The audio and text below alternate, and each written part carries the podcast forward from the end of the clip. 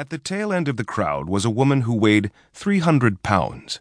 She had a goiter, a caramel apple, and a gray little six year old girl. She had the little girl by the hand and was jerking her this way and that, like a ball on the end of a rubber band. Wanda June, She said, if you don't start acting right, I'm never going to take you to a materialization again. Materializations had been happening for nine years, once every 59 days. The most learned and trustworthy men in the world had begged heartbrokenly for the privilege of seeing a materialization. No matter how the great men worded their requests, they were turned down cold. The refusal was always the same handwritten by Mrs. Rumford's social secretary. Mrs. Winston Niles Rumford asks me to inform you that she is unable to extend the invitation you request.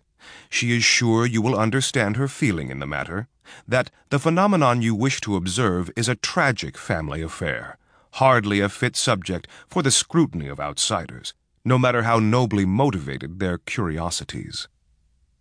Mrs. Rumford and her staff answered none of the tens of thousands of questions that were put to them about the materializations. Mrs. Rumford felt that she owed the world very little indeed in the way of information. She discharged that incalculably small obligation by issuing a report 24 hours after each materialization. Her report never exceeded 100 words.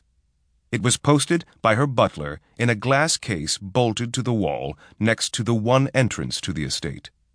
The one entrance to the estate was an Alice in Wonderland door in the west wall. The door was only four and a half feet high. It was made of iron and held shut by a great Yale lock. The wide gates of the estate were bricked in.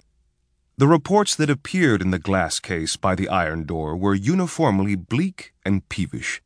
They contained information that only served to sadden anyone with a shred of curiosity. They told the exact time at which Mrs. Rumford's husband Winston and his dog Kazak materialized, and the exact time at which they dematerialized. The states of health of the man and his dog were invariably appraised as good. The reports implied that Mrs. Rumford's husband could see the past and the future clearly but they neglected to give examples of sights in either direction. Now the crowd had been decoyed away from the estate to permit the untroubled arrival of a rented limousine at the small iron door in the west wall. A slender man in the clothes of an Edwardian dandy got out of the limousine and showed a paper to the policeman guarding the door.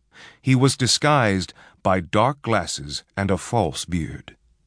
The policeman nodded, and the man unlocked the door himself with a key from his pocket. He ducked inside and slammed the door behind himself with a clang.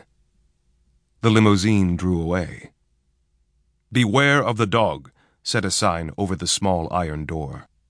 The fires of the summer sunset flickered among the razors and needles of broken glass set in concrete on the top of the wall. The man who had let himself in was the first person ever invited by Mrs. Rumford to a materialization. He was not a great scientist. He was not even well educated. He had been thrown out of the University of Virginia in the middle of his freshman year. He was Malachi Constant of Hollywood, California, the richest American, and a notorious rakehell. Beware of the dog, the sign outside the small iron door had said but inside the wall there was only a dog's skeleton. It wore a cruelly spiked collar that was chained to the wall. It was the skeleton of a very large dog, a mastiff. Its long teeth meshed. Its skull and jaws formed a cunningly articulated, harmless working model of a flesh ripping machine. The jaws closed so. Clack! Here had been the bright eyes. There, the keen ears. There, the suspicious nostrils. There, the carnivore's brain. Ropes of muscle had hooked here and here, had brought the teeth together in flesh so. Clack! The skeleton was symbolic, a prop, a conversation piece installed by a woman who spoke to almost no one. No dog had died at its post there by the wall. Mrs. Rumford had bought the bones from.